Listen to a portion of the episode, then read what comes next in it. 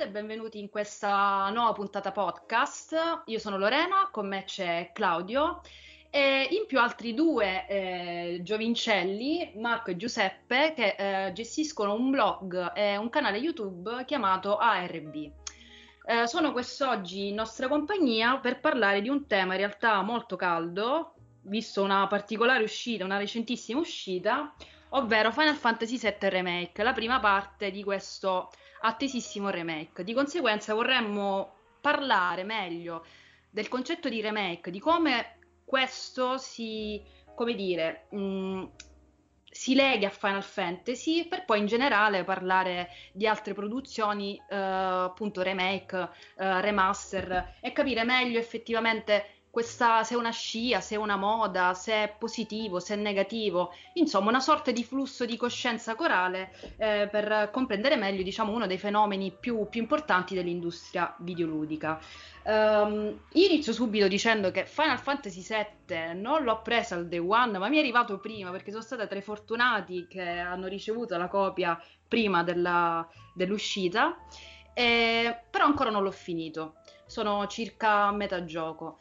Uh, sostanzialmente però mh, posso dire subito una cosa, cioè quando io ho inserito il disco sulla PlayStation 4 ho provato un brivido che io chiamo il brivido da Final Fantasy. Uh, un brivido che io non provavo da Final Fantasy X.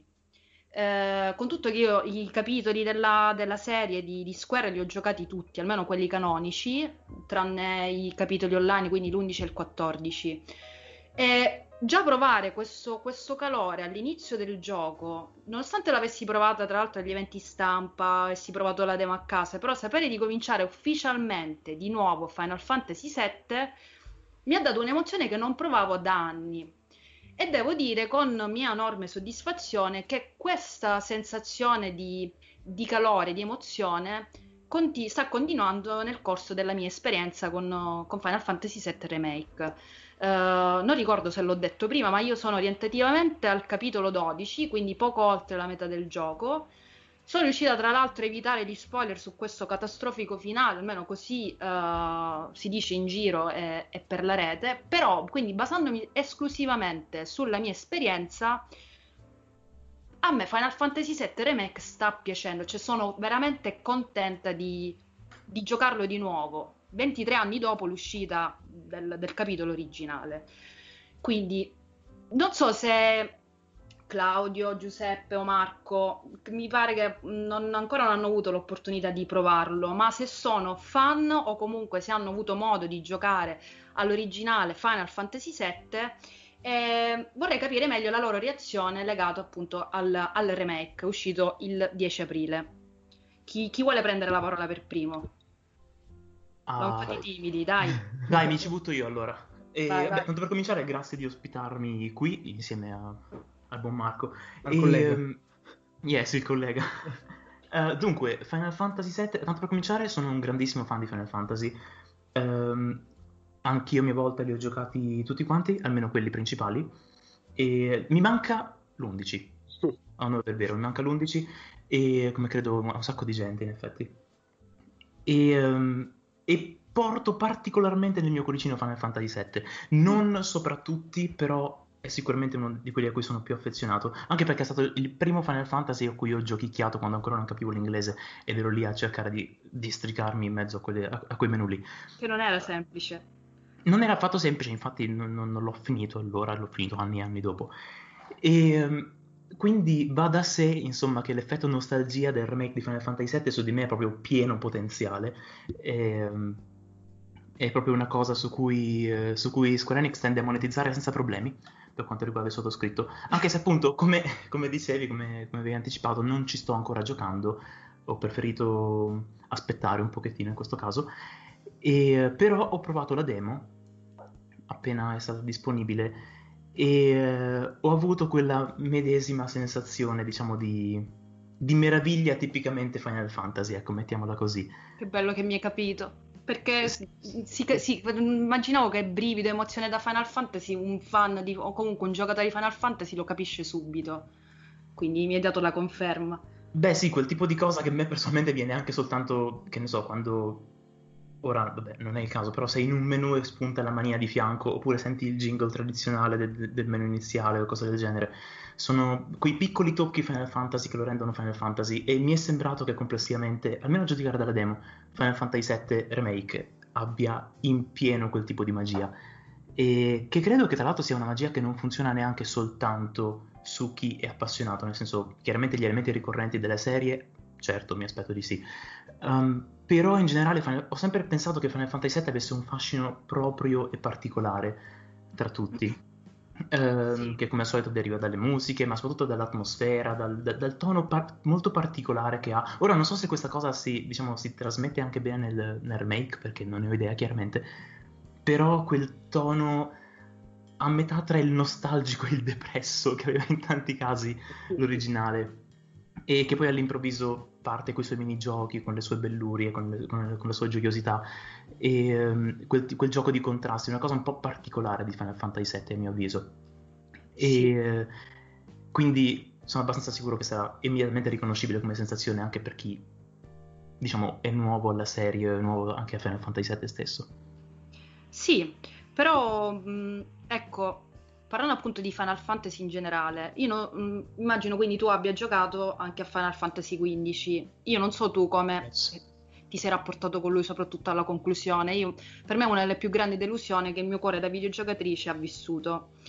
E, ehm, eh. Per questo ripeto, in realtà, quando, rimesso, quando ho messo appunto Final Fantasy VII Remake e ho iniziato a giocarlo, ho ritrovato appunto quell'essenza che in realtà mancava secondo me alla serie. Ora sappiamo che Final Fantasy XV ha avuto tutta una serie di problemi legati allo sviluppo, no, quindi le, no, non sono principalmente legati alla resa del personaggio, cioè non è Noctis il problema, il problema è tutto il, il problema interno che ha avuto il team uh, diretto da Tabata o Tabata, chiedo scusa ma di giapponese sono scarsissima. Beh, e... penso che ci ascolti quindi... No, non si offende. Però... La, la faremo franca è giusto essere gentili.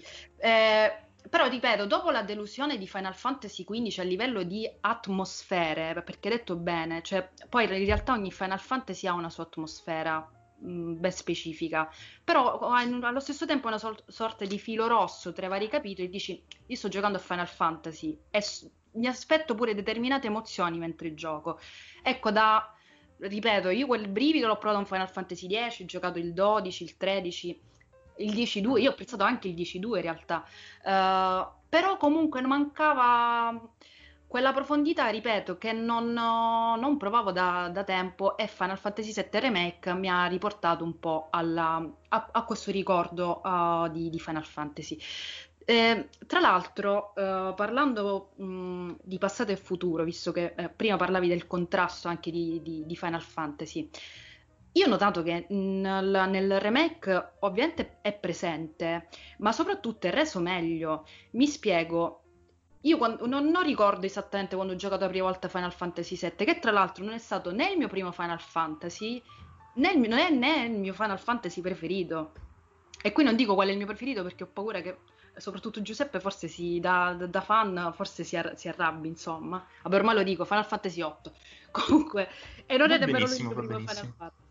Um, però ecco, tornando un attimo al, al 7, quindi um, parlo più di nostalgia legata proprio a Final Fantasy, non a Final Fantasy 7, però uh, rispetto a quando l'ho giocato la prima volta, che ero una, una giovanissima adolescente, non l'ho giocato quando è uscito il gioco nel 97, l'avrò recuperato ai primi anni 2000, però insomma, eh, giocarla adesso, trentenne, il, questo contrasto io lo trovo ancora più meraviglioso, cioè più bello, nel senso che da un lato hai quella, uh, quel carattere eccentrico, irriverente, tipicamente giapponese, ed era evidente anche appunto in Final Fantasy VII, non solo già in primis uh, evidente nell'estetica dei personaggi, con uh, appunto il design deformed, ma anche con le movenze che giustamente nel 1997 erano, arrivavano fino a un certo limite. Adesso, con le possibilità tecniche che ci sono adesso, eh, questo miscuglio, questo contrasto eh, di cui parlavi prima, Giuseppe, secondo me è ancora più evidente e si assapora meglio. E un'altra cosa che ho notato eh, e che sto veramente apprezzando è il doppiaggio inglese. Mi spiego. perché mh, mm, non so se avete seguito anche il, uh, il, dibattito attorno alla traduzione di Final Fantasy VII e al rapporto tra la, mm, il doppiaggio inglese e i sottotitoli in italiano. Ora, questo è un problema secondo me gravissimo perché dà veramente fastidio sentire una, una, frase e vedere leggere sotto un'altra. E non è richiesto chissà quale livello di inglese perché proprio si parla, ci, ci, si, si, nota la differenza. Però ecco, se si ha una, una buona conoscenza dell'inglese, la, l'audio, il doppiaggio mh, è molto più adulto, ci sono tantissime, per esempio, brutte parole che nel sottotitolo in italiano non compaiono. Io non ho mai letto una brutta parola nei sottotitoli, ma le avrò sentite anche solo in una frase almeno 5 di seguito, ve lo giuro. Ora io con questo sto dicendo che le, belle, le brutte parole sono belle, dipende dal contesto. Però ricordiamoci che Final Fantasy VII è una storia in realtà cruda, ambientata in dei bassi fondi di una città governata da una multinazionale che ha il monopolio eh, energetico, elettrico, industriale, militare, dove quindi è una guerra tra poveri contro, contro ricchi. E io mi aspetto quindi di trovare un'atmosfera lugubre, tetra, pesante all'interno dei bassi fondi e dei suoi settori, senza però appunto rinunciare a quell'aria scanzonata, divertente che ritroviamo nei minigiochi, appunto nella gestualità dei personaggi ehm, e altre, tutta un'altra serie di dettagli che noterete quando giocherete al remake, che ripeto mi fanno apprezzare ancora di più il lavoro fatto da Square Enix per questo remake, per questa prima parte del remake, perché è giusto precisarlo perché ancora c'è gente che non ha capito che questo gioco che è uscito non è tutto Final Fantasy VII completo, ma è una prima parte. Forse includere la cosa nel titolo avrebbe un po' aiutato, forse. Cos- poi... Perdonami, non ti ho sentito bene. No, dicevo, forse includere l'informazione sul fatto che è la prima parte nel titolo avrebbe reso le cose un po' più chiare, perché anch'io ho notato un sacco di di confusione in termini di aspettative su, su quello che sarebbe stato 7 remake, magari un 7 remake trattino 1, non lo so. Sì, esatto, un parte, parte 1, eh, sì, effettivamente forse una comunicazione più come dire, più limpida non, non, non, avrebbe guastato, però è anche vero che si sa, almeno chi, chi bazzica tra, gli, tra, i siti della stampa specializzata videoludica, si sapeva da sempre. Ah no, lo sapevamo fin troppo con i famigerati episodi. Esatto. E tutta quella faccenda lì.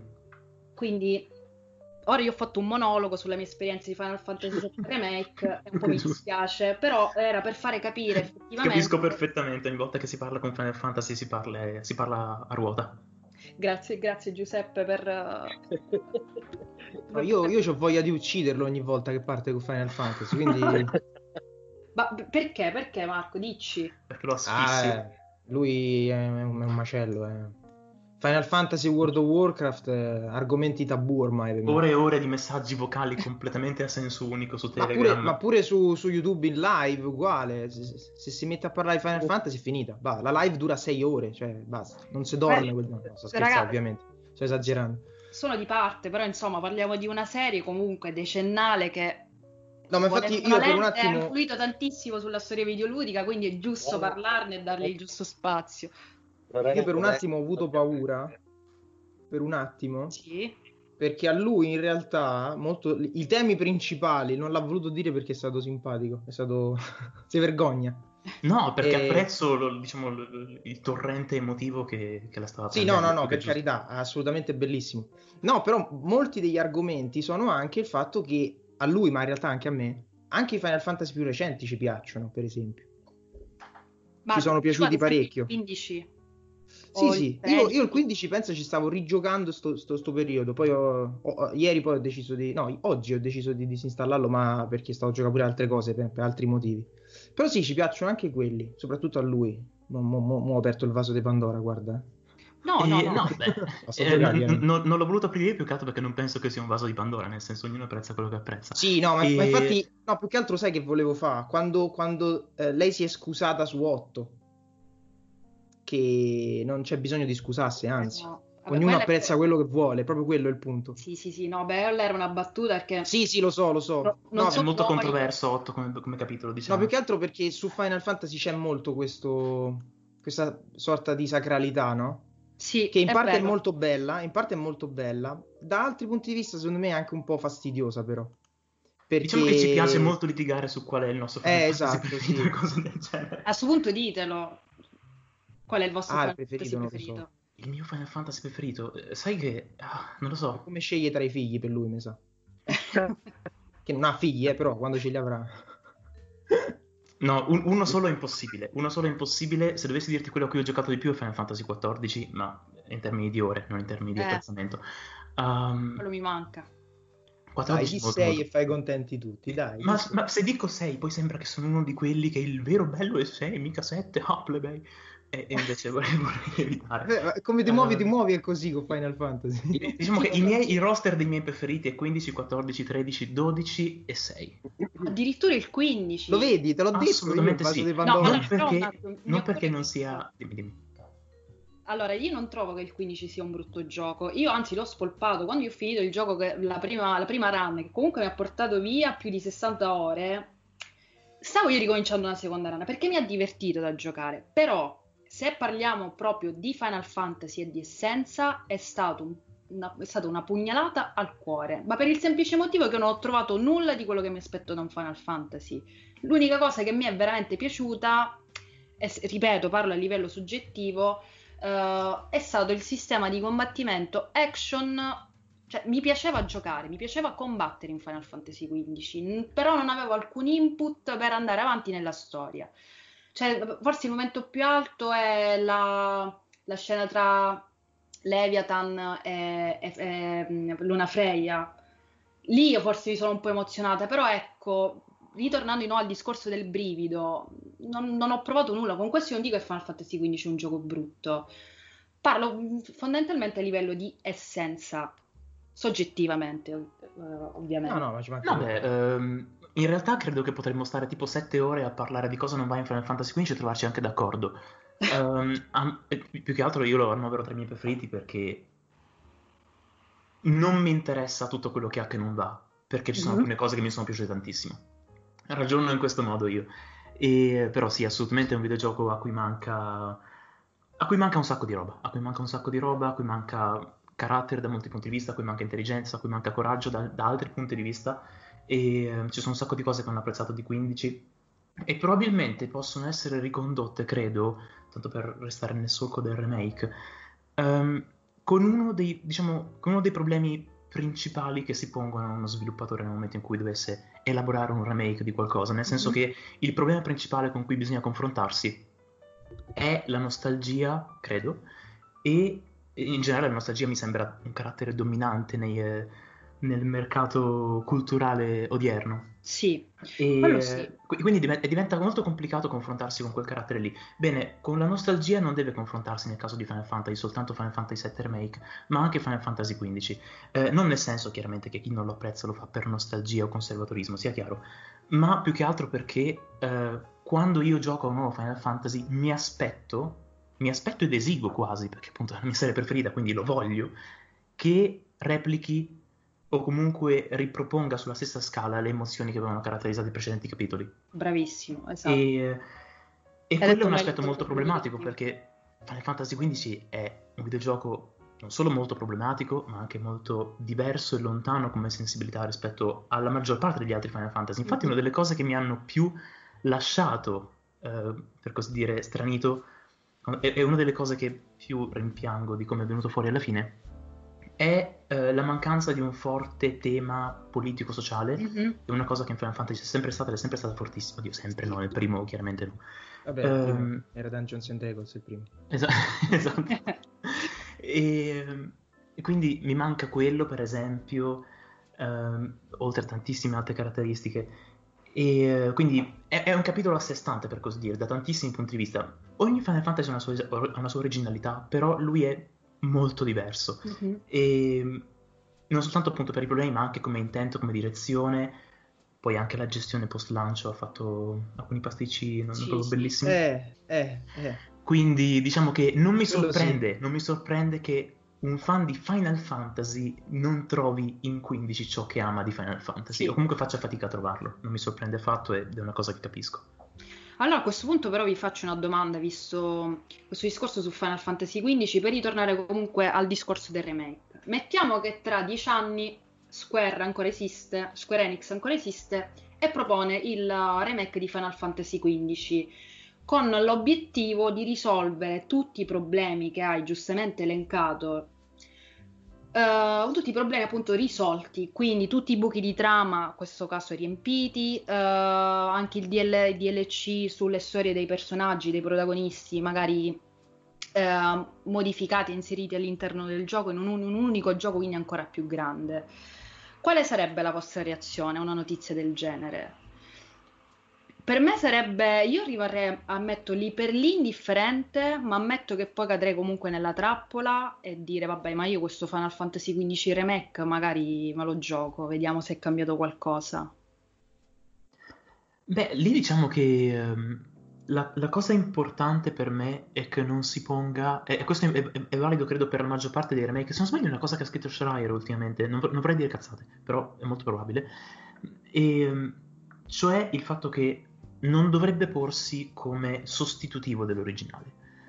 Nel senso che è un, è un rifacimento, è ok, abbiamo fatto Final Fantasy XV, aveva i suoi difetti, aveva la, il suo carattere, era lui, adesso lo rifacciamo come lo faremmo oggi, come ci andrebbe bene di farlo adesso, come pensiamo che sia adeguato ai nostri mezzi, alle nostre risorse, eh, secondo la moda corrente anche, che è una cosa molto molto importante.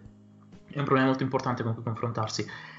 E ehm, che è anche, diciamo, da quello che ho letto e da quello che ho visto anche che ho provato nel demo, eh, diciamo, ciò che è molto bello di Final Fantasy VII, che non si pone come adesso l'originale non esiste più, ma io sono un nuovo Final Fantasy VII. Mm-hmm. E ha un gameplay completamente diverso, una scala diversa, perché chiaramente è un gioco di un'altra epoca. E um, quindi e, il fatto è che si vede questo, eh, per me è importante questo discorso qui, perché sì. su Final Fantasy XV ho fatto molto spesso il, diciamo, l'esempio della... come si chiama la cattedrale, basilica? San Petronio a Bologna. Sì, sì, la chiesa di San, Pre- di San Petronio. Molto bene, c'è la facciata che fa schifo. c'è la facciata che è una delle cose più belle della città probabilmente.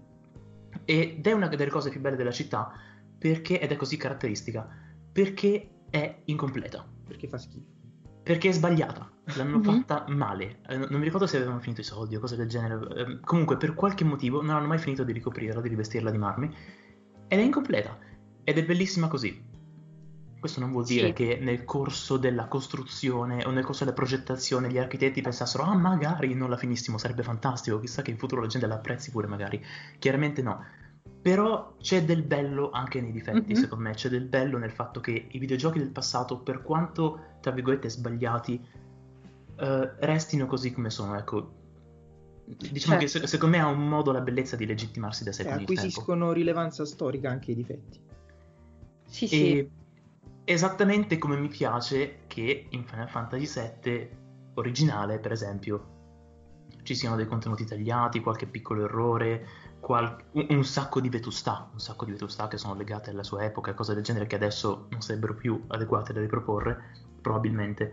E personalmente mi piace, non vorrei che un giorno uno salta fuori e dice ok rifacciamo Final Fantasy VII e lo rifacciamo con la mentalità che deve sostituire l'originale. Lo mm-hmm. facciamo con la mentalità del fatto che è una nuova bellezza, che è una nuova idea che prende forma su quella passata.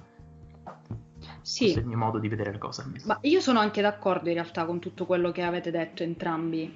Eh, sono, cioè, sono rimasta colpita perché in realtà è anche quello che penso io. Però in realtà quando si parla di nostalgia, visto che è un sentimento potentissimo che spinge noi videogiocatori appunto a ritornare comunque spesso ai ricordi del passato, sia proprio sfruttato dall'industria, perché ora stiamo parlando di Final Fantasy VII Remake, ma se pensiamo agli ultimi sei mesi, già abbiamo diversi remake tra Medieval, Resident Evil 3, Final Fantasy VII Remake, uh, War, Beh sì, recentemente ne sono, usciti, ne sono usciti parecchi, sì. Eh, quindi insomma fa capire che anche lì l'industria sa bene di, di andare sul sicuro.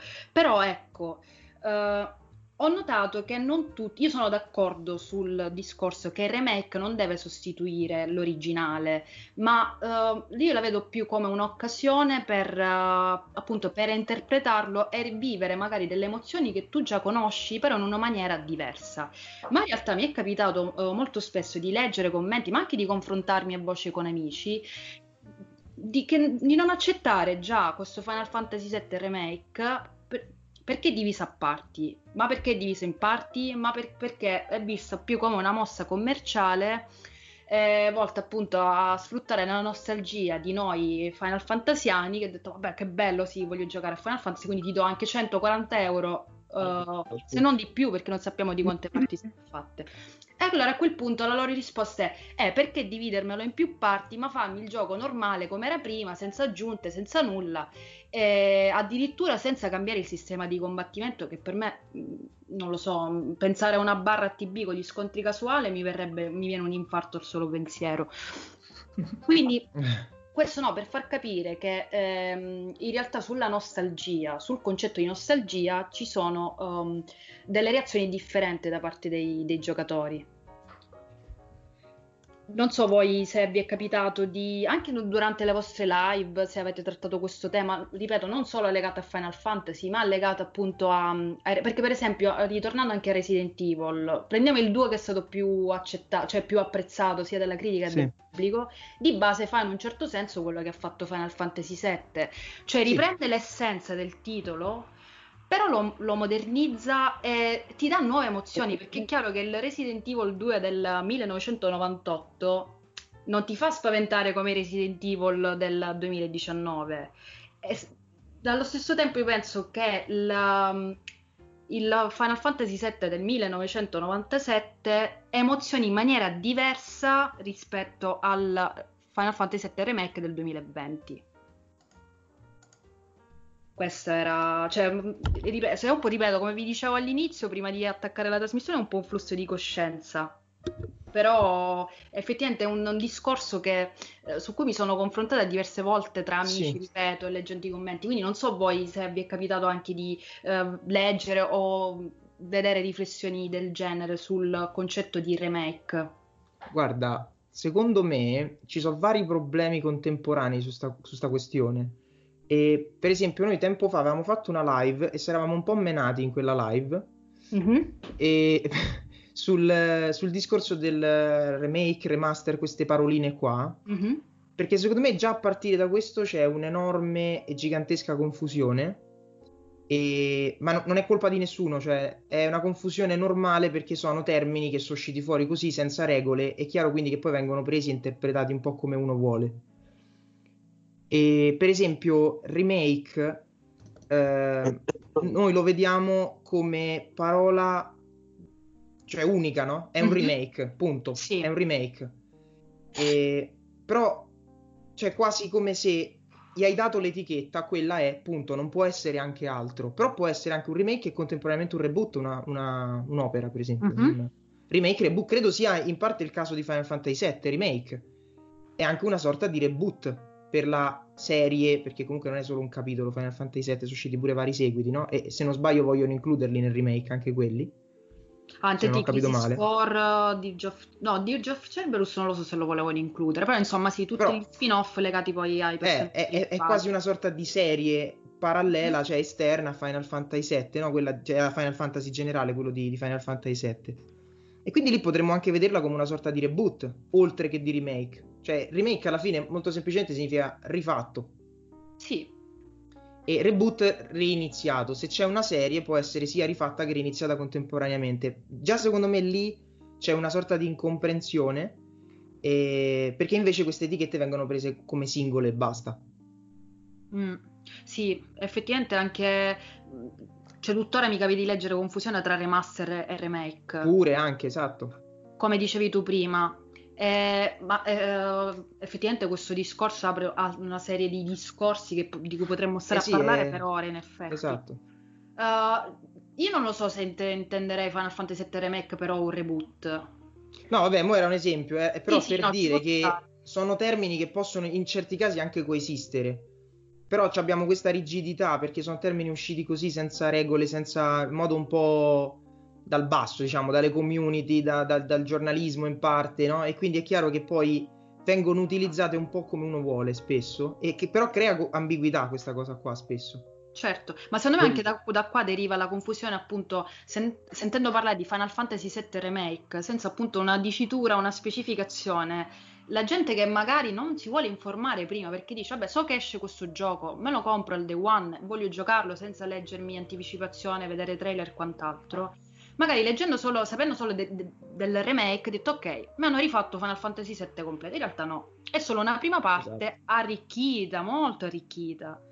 Eh, di quello di, del Final Fantasy VII che hai giocato tu, di una parte del Final Fantasy VII che hai giocato tu. Però mh, a me piacerebbe di nuovo ritornare in realtà sul discorso nostalgia, perché adesso parlando del, dei numerosi remake, prima ho citato Medieval, per esempio è un caso in cui la nostalgia non ha affatto vinto.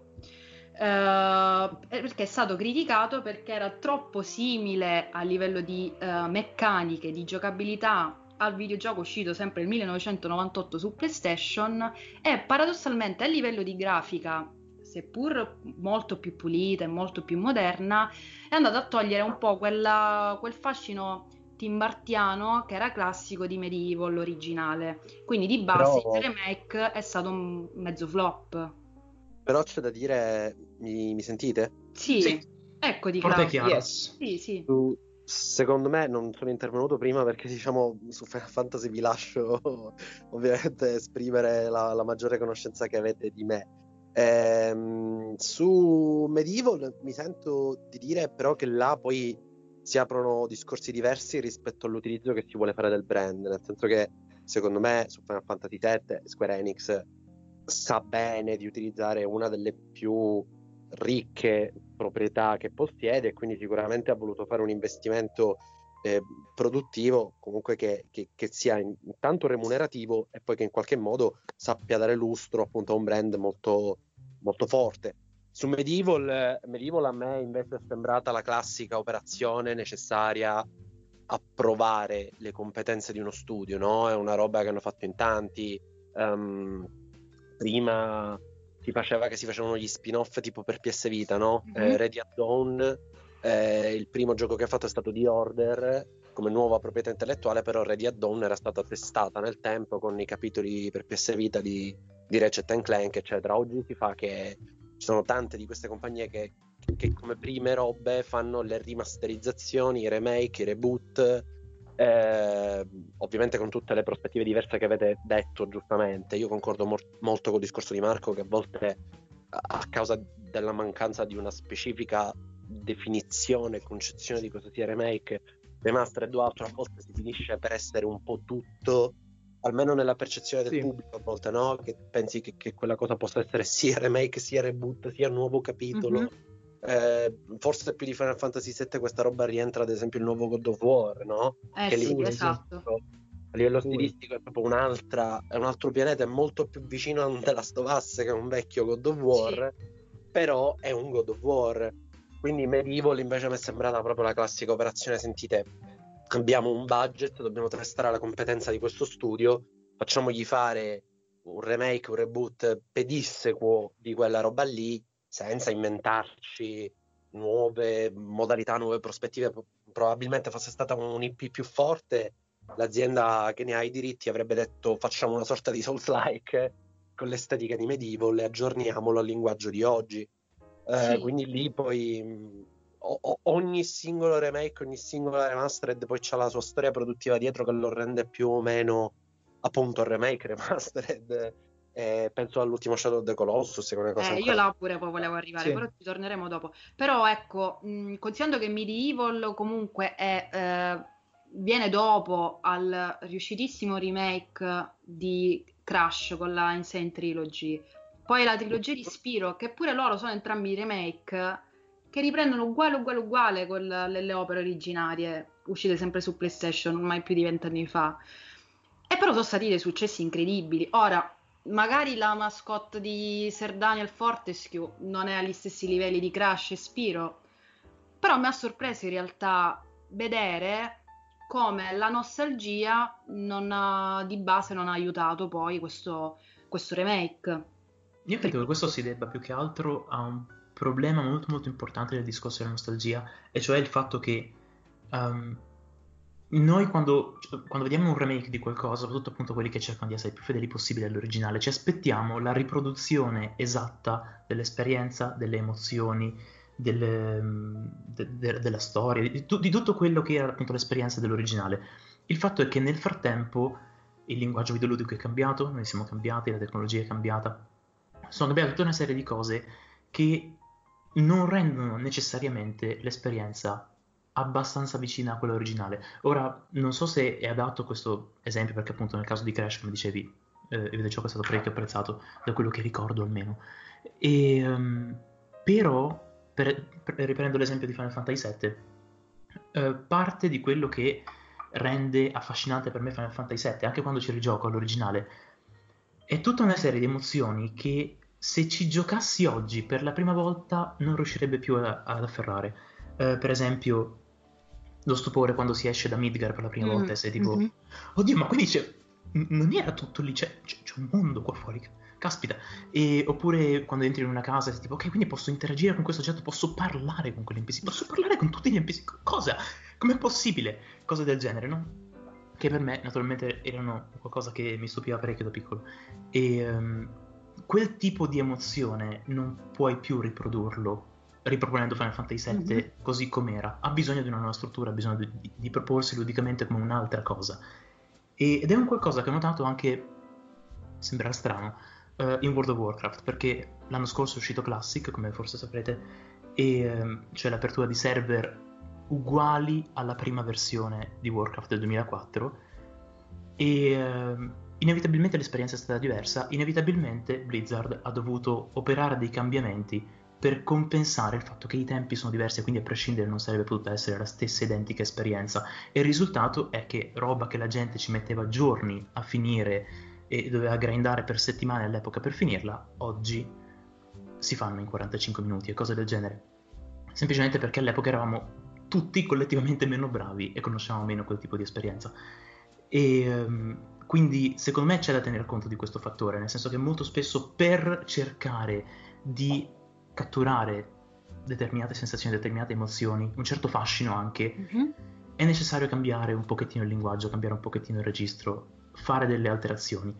E può darsi, può darsi che Medieval sarebbe andato diversamente se avessero potuto permettersi di farle o avessero avuto l'intenzione di farle o cose del genere. Non è detto, però può darsi. Secondo me c- c'è anche da dire, c'è da fare una differenza tra questo piacere della scoperta di cui parla Giuseppe, la differenza tra ehm, anche la, la, la, scoperta, la sorpresa, il gusto tecnico e quello, diciamo, dettato dal, dal messaggio, dalla storia e da tutta quella serie di robe lì. Nel senso che, come dice lui giustamente, quando vivi quell'esperienza la prima volta, hai la sorpresa, ad esempio, di un'interazione che nel resto dei giochi non è possibile. Certo. Io penso all'inizio di questa generazione, quando iniziavano ad esserci dei dettagli tali che in giochi come eh, che io ricordo Fallout 4, quando dopo le prime ore di gioco ho ucciso un, un death crawl eh, e, e, il cadavere è rimasto lì e io tipo dopo 30 ore sono tornato nel, nel villaggio e c'era il cadavere che stava marcendo del, del death crawl sono cose che le prime volte che ti capitano dici cazzo. Ma eh, scusa, ma questo davvero in Fallout 4 che ti marcisce il cadavere? Lo sai che se muore... Se ma muore su PC? Sì, su PC. Ah, ok, perché su PlayStation 4 mai visto una cosa del genere, ero rimasta sconvolta. Ok. Eh, ah, allora si chiama Master Race per un motivo. eh, niente, la verità è stata parlata. Ma scusa, scusa, però No, ma figura, ti dico, cioè queste cose ad esempio hanno una differenza diversa rispetto a...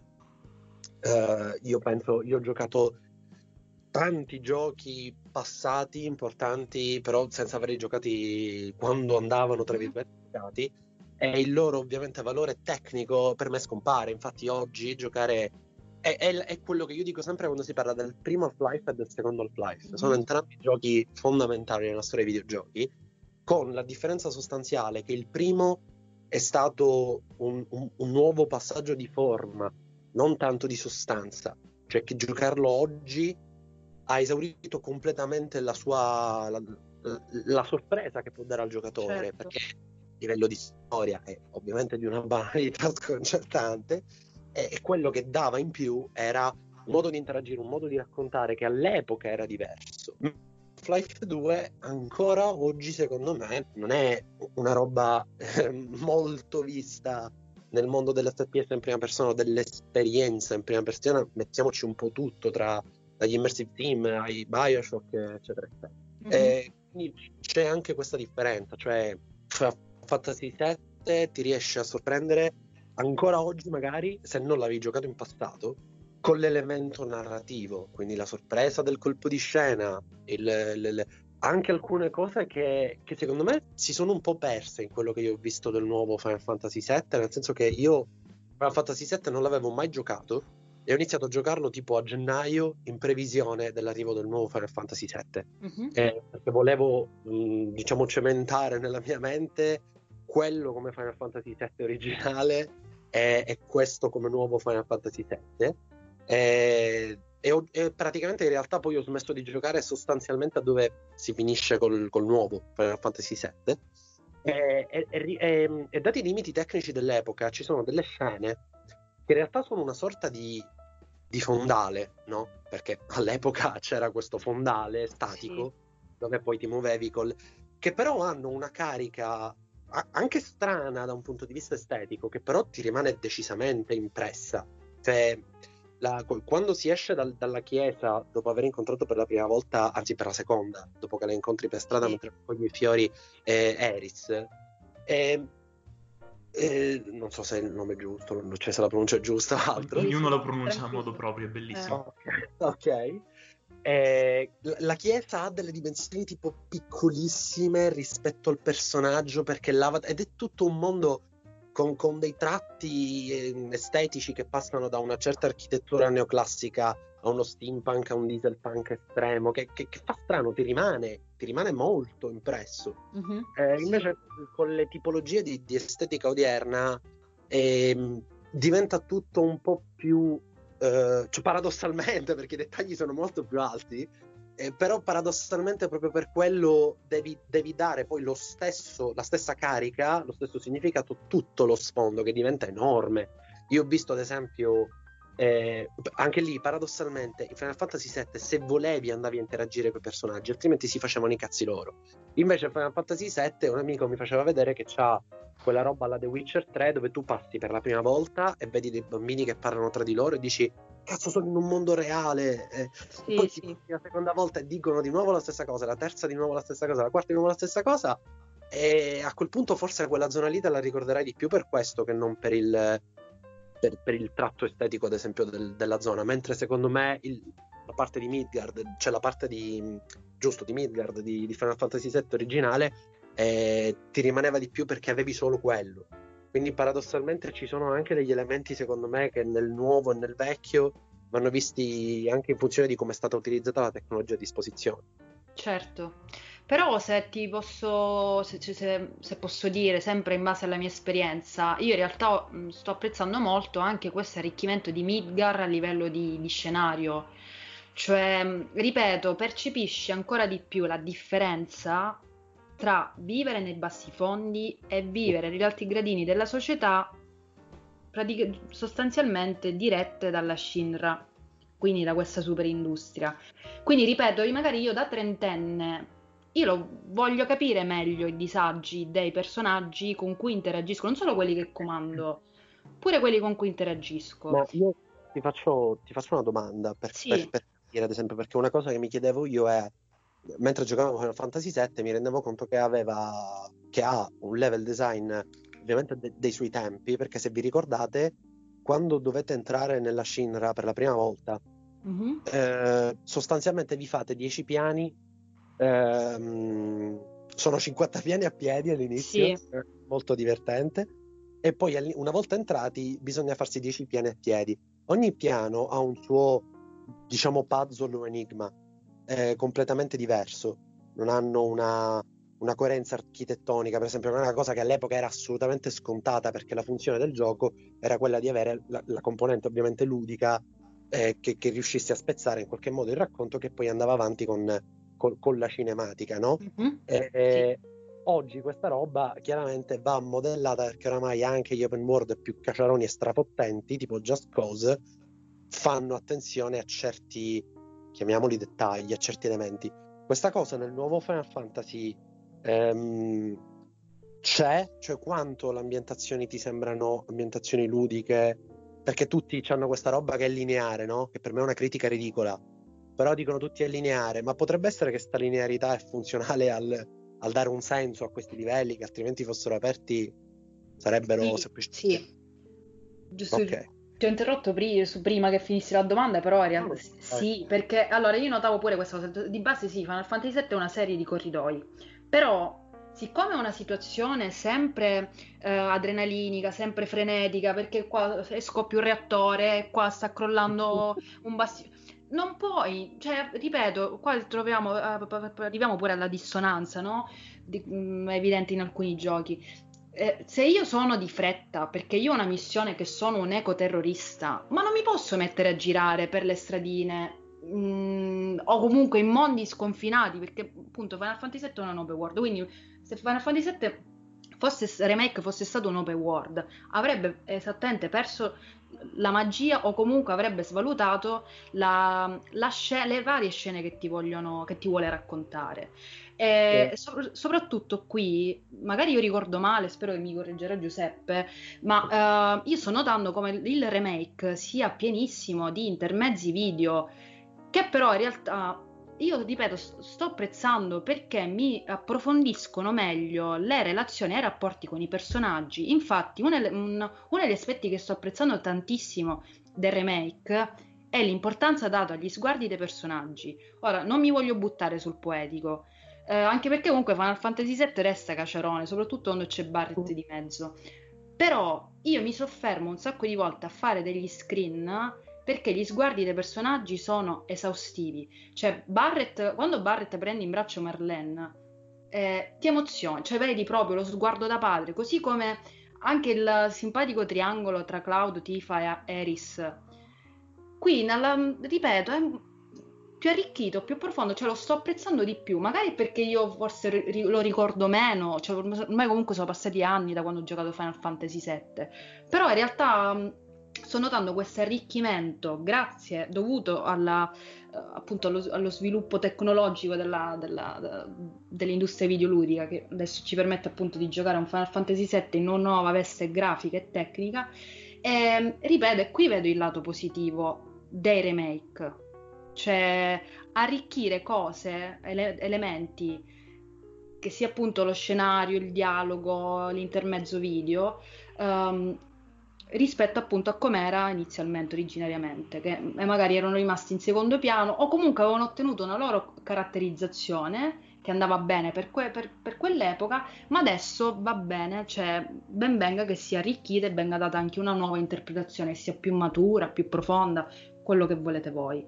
Quindi questo era per rispondere in maniera molto lunga alla tua domanda, poi non so se tra Marco e Giuseppe si vogliono dire qualche altra cosa, Eh, non strettamente no, sempre legata a Final Fantasy. Prima, prima del- della risposta di, di Marco e Giuseppe, che sono curioso di sapere cosa, cosa pensano di questa tua risposta, volevo dirti che sul discorso del- dell'open world eh, non solo sono d'accordo, ma ritorna al discorso che ho fatto io dell'andare a capire quando il gioco è lo ricordi in maniera nostalgica per una questione tecnica o per, per una proprio prospettiva, diciamo, artistica o creativa. Cioè, eh, in, in Final Fantasy VII, quando inizi e c'è tutto il discorso della fuga, hai proprio un timer, non, Sì. puoi, eh, non puoi non correre e andartene in giro a cazzeggiare.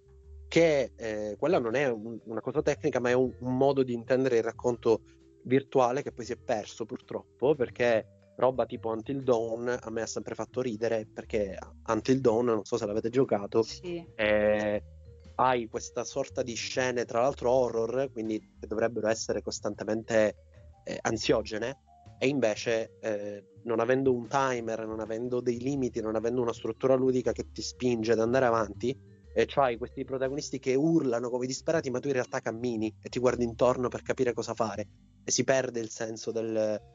E, non c'è- e lì non c'entra niente la possibilità tecnica a disposizione, no? Era una scelta di Final Fantasy fatta per un motivo, quindi sono a maggior ragione d'accordo con te sul fatto che la linearità non è affatto un problema per quel No, tipo non di lo è, non lo è. Per me non lo è. Eh, niente, volevo dire solo questo. Dunque, io solo questiono due cose da dire. La prima è... Ehm, la seconda è una cazzata. La prima è una, forse un po' più sensibile. Eh, Final Fantasy VII, l'originale, eh, l'impressione che ha avuto Claudio quando entri nella Shinra è assolutamente realistica, è quello che pensano tutti quando arrivano là. Adesso che abbiamo la, diciamo, un pochino di consapevolezza in più sul medium, adesso che ce l'hanno anche gli stessi sviluppatori. Um, però, tra virgolette, a difesa di Final Fantasy VII originale, eh, nella mia esperienza, che comunque è limitatissima, eh, fa perfettamente parte dei videogiochi del suo tempo, nel suo genere, naturalmente. Forse più sensibili a questo tipo di discorso. Perché ora tu non, non ci sei arrivato, Claudio, infatti ti incoraggio fortissimo ad andare a riprenderlo. Non me ne frega niente se devi mettere il, il boost alla velocità o l'immortalità no, e, no, e, no, te, te, lo bruci in 20 ore. Ne vale comunque la pena. Ci sono delle parti in cui Final Fantasy VII fa molta attenzione al fatto che quello che succede sia coerente con quello che ti lascia fare. Ci sono per esempio delle scene, ehm, eh, quella che mi rimarrà sempre impressa fortissima è la scena della parata, in cui, spoiler, ma presumo che non te ne importi, eh, in cui Claudio, in pra- eh, Claudio ciao Claud, eh, buonanotte, deve in pratica travestirsi da soldato avversario e partecipare a una parata e tu lo controlli. Presente... E puoi fregartene di quello che succede. Ti danno degli ordini e puoi ignorarli, puoi fare altro e il superiore ti sfida e la cosa ha un outcome diverso. Che, che, è una cosa che io non mi aspettavo assolutamente. Mi, mi, aspettavo adesso perché ci ho rigiocato recentemente ed ero tipo, ok, quindi vabbè, io faccio le cose e hanno il loro esito prestabilito e buonanotte, c'è la parata, io posso fare quello che voglio, non gliene importa sì. niente al videogioco. E invece gliene importa e come. Questa cosa qui mi ha lasciato completamente sopraffatto, anche perché um, è un qualcosa che, come appunto si accennava prima, è andato perdendosi uh, in un sacco di produzioni, anche nello stesso Final Fantasy. Che, che un po' è un segno dei tempi, nel senso che è il, il decadimento della scuola, cioè non decadimento nel senso perché sono diventati meno bravi, ma di appeal sul mercato della scuola giapponese per quanto mi riguarda. Nel senso che molti dicono sempre che, a me, che io ce l'ho col Giappone, quando in realtà a me non fa impazzire il pop giapponese. Ma eh, se mi chiedi quali sono i migliori giochi di questa generazione, i primi tre per me sono di, sono di designer giapponesi. E, e, questo genere di attenzione, questo che hai raccontato tu di Final Fantasy VII, è una roba che, che rappresenta il modo di interagire nei mondi virtuali che generalmente hanno appunto gli sviluppi, eh, diciamo quelli non non, non americani in realtà, perché se vai a guardare le produzioni anche est europee, penso a Metro, penso a anche di Witcher 3 in un certo senso, anche quelle hanno delle attenzioni a certi dettagli che non sono prese, penso ai, ai Dishonored, eh, che, che, che, non, che, non, sono tipiche di... E, e, sono tutte cose che sono tecniche, quindi ritornando sempre al discorso che facevamo prima, però eh, finalizzate appunto a, un, a, a, sorpre- a, sorprenderti. Non è il, il, sacco di sabbia di Uncharted che se arriva il proiettile si buca e la sabbia cade. Bellissimo. Eh, complimenti straordinari al programmatore. Però il, il, mese dopo il gioco che uscirà avrà, di, avrà quella stessa cosa. Invece, se in Final Fantasy VII mi costruisci una situazione, ma la puoi rifare uguale, l'elemento tecnico, ma non mi sorprenderai allo stesso modo quindi per questo dico che secondo me il remake ha anche senso, soprattutto quando va a cambiare queste cose qui. Ad esempio, sorprendimi in un altro modo, fai la parata, ma ci metti. Io, ad esempio, ho visto le differenze con. Avete presente la scena quando devi battere in palestra eh, i tizi che fanno le flessioni? Certo. Sì. Eh, nel gioco attuale è una roba ovviamente completamente diversa, eh, però sì. sempre con il suo twist, diciamo, ludico eh, dove si vede ti- a-, a, parte che puoi scegliere con chi farlo, quindi puoi farlo tipo con Tifa, per esempio, invece che per forza con, con No, Cloud. no, non è vero, non è vero. Come non è vero? Come non è vero? Mi sto facendo delle speranze io adesso. Eh, almeno dove sono arrivata io, solo con Cloud. Io ho visto, c'è una roba dei trailer, quindi c'è proprio Square, eh, Square Enix ha pubblicato la scena di lei che è in palestra è solo che qui è tipo una sorta di no quick time event, è tipo un rhythm game con Sì. la comparsa dei, dei tasti. Sì, sì, sì, sì, sì. Poi scompaiono e tu devi mantenere il ritmo. Esatto, ma io l'ho visto, l'ho visto fatto con lei. No, no, io non, non- ti volevo assalire, dico per, per la precisazione dove, No, no. sono arriva- dove sono arrivata io. Se parliamo della palestra del eh, Wall Market, eh, Del- della prima petizione di Cloud. diciamo. bravissimo, bravissimo, anche perché di Favorella non c'è da Don Corneo. Ehm, con Cloud io ho fatto questa sfida, ho vinto tutti. E ri- e un attimo per ritornare al tuo discorso, comunque mi sono rid- ho sorriso, mi ha fatto eh, mh, anche qui una sensazione diversa perché adesso Cloud comunque è- non è più un, un pupetto come era nell'originale, quindi è questo soldato comunque biondo, figo, e poi lo vedi che fa i piegamenti in base a come premi i tasti, quindi l'effetto comunque è, un sur- è surrealistico, co- ti, ti fa ridere comunque, ti diverte. E non dico nulla su quando poi eh, va all'Onibin, che è quella scena è proprio capolavoro. Lady Gaga e Coachella, come si dice, Coscella, vai via. Non lo so. quella lì è stata completamente, ma totalmente rivista, cioè, anche nella struttura ludica, nel senso che Sì, tu, sì.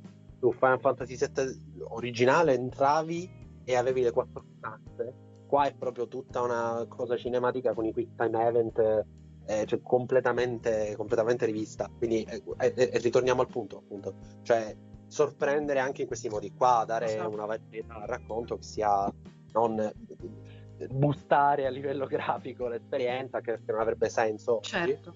Assolutamente ma sì. ripen- Ragazzi, intanto noi siamo arrivati a quasi un'ora e mi dispiace che ho sentito poco la voce di Marco. Ora non so se abbiamo detto di, di temi che non, non ti hanno coinvolto, però volevo sentire. No, vabbè, io, in realtà faccio coming out. Io a Final Fantasy VII non ci ho giocato. Ok, non ti giudichiamo. E, Io cioè, sì, io lo giudico e come. Vabbè. E ho giocato Final Fantasy 1 però. Ah, lui- no, non c'entra niente, era solo per, per fare il figo. E, no, più che altro, mo che stavate a parlare proprio di queste cose, del discorso delle meccaniche riviste rifatte, mi è venuto in mente che teoricamente, mo non lo so col Covid eh, se l'hanno rimandato di nuovo, ma teoricamente quest'anno dovrebbe usci- uscire anche il remake di System Shock. Mhm. E sarebbe, e da quel punto di vista lì proprio delle meccaniche di gioco, eh, sarebbe molto interessante, visto che parliamo comunque di un immersive sim che la fa, cioè è tutto lì il punto della questione. ti vocifera, ti, ti vocifera un, un lieve ritardo che poi bisogna vedere che, che- che- che lieve cosa significa Eh, lieve eh, infatti. oggi però sì su quello c'hai, cioè, sono d'accordo che a maggior ragione l'elemento tecnico è determinante per, Eh, lì sì.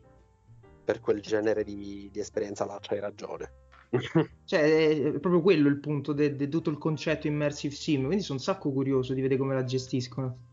Sì, sì, ma, ma infatti, a parte che, vabbè, di questo ne avevamo parlato poi eh, internos, diciamo, quando è uscita la demo, eh, che ne hanno pubblicato, mi pare, a Natale dell'anno scorso, all'incirca, però sì, avevo provato pure quella, le, le aggiunte sono tante. Non era in- eh, nel periodo di un evento, mi pare era.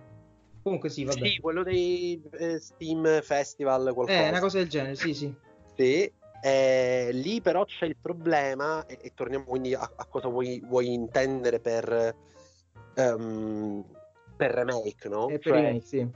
eh, perché lì l'elemento, cioè la, la cosa particolare degli immersive team è che si basano tantissimo sulla tecnologia, però sono robe talmente profonde nell'interazione che spesso altri giochi, anche più attuali, non le presentano perché il contesto non è lo stesso. Cioè, eh, Prey è un immersive sim che ha la pistola che fa da spray e ti crea i ponti, no? Con la Sì. schiuma. Tra dieci anni, comunque, molto probabilmente rimarrà una meccanica abbastanza originale. Difficilmente credo che avremo tantissimi titoli in prima persona che ti fanno Vabbè. fare i ponti con la schiuma. Lo- lo- E- Abbiamo l'esempio di Half-Life 2 con eh, la Gravity Gun alla fine. Esatto. È rimasta con Half-Life 2 quella cosa.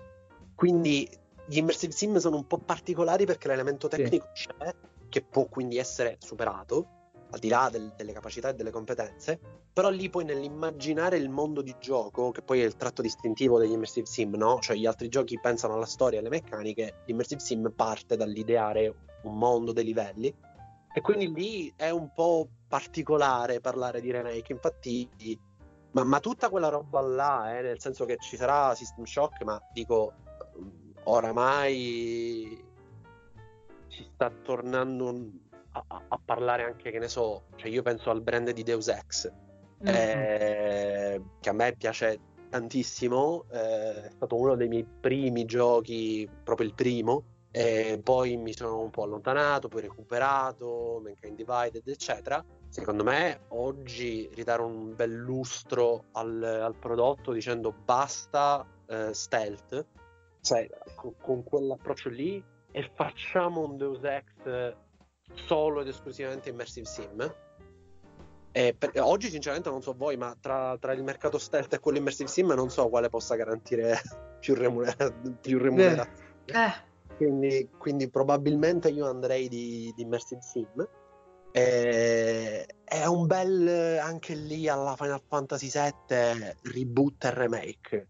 Lo chiami Deus Ex, punto, come è stato per eh, sperando insomma nel ritorno di un po' di persone. Poi purtroppo pensi a che fine ha fatto Tiff e ti vengono i brividi. Però eh, eh, diciamo. in, realtà, in realtà a me è piaciuto, però sì, capisco le Cap- capisco, capisco, capisco. Cioè, carino, ok. Però... È carino, esatto, sì, è un bel gioco. Sì, è un bel sì. gioco, però da Tiff ti aspetti di più, è ovvio. A me sta benissimo che ricomincino con Deus Ex soltanto se prima mi dicono che cacchio vuole Bob Page. Vabbè, che cacchio vuoi lo sai nel primo. Sì, però ho capito. Però che vuole da Adam Jensen. Ar- arriviamo alla fine e poi ricominciamo tutto quello che ci pare. No, vabbè, un remake, reboot di Deus Ex, io, io, io svengo. Cioè. No, ma io... Assolutamente ci metto la firma. Eh, neanche li chiamano così, eh, ma e, e, neanche se ne parla. Cioè, io penso alle differenze di meccaniche che ci sono tra, eh, tipo, quello che è successo con Far Cry 3 rispetto a Far Cry 2. Sì. Cioè, nell'arco di tre anni hanno fatto due giochi che sembrano due brand diversi li chiami Far Cry 2 e Far Cry 3, ma in realtà ci sono delle differenze tali che per quanto mi riguarda sono a tutti gli effetti dei brand diversi.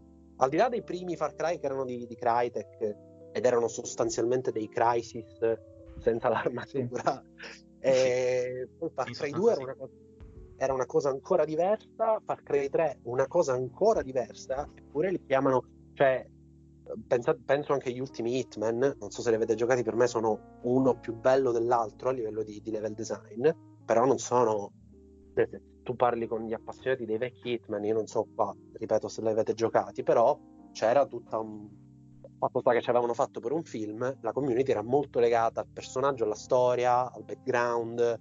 Gli ultimi Hitman dicono: Tieni, là c'è il tuo obiettivo, vai. Sì. Eh, eh, più, più, reboot di questo non, non, credo tra l'altro episodi quindi anche lì vai a cambiare completamente la formula come Square Enix eh, tra l'altro se non sbaglio il publisher era sempre Square Enix sì il primo sì il primo eh. di quelli nuovi del 2016 era Square Enix poi hanno venduto tutto se non sbaglio e allora è proprio una loro scelta diciamo quella di fare la roba episodi. Sì, sì, no, no, erano loro, erano, mi sa di sì. Non lo so, non lo so, oddio, perché quello era pure il periodo di Life is Strange. Esatto, che tra l'altro è so. pubblicato da Square Enix, quindi. Sì, sì.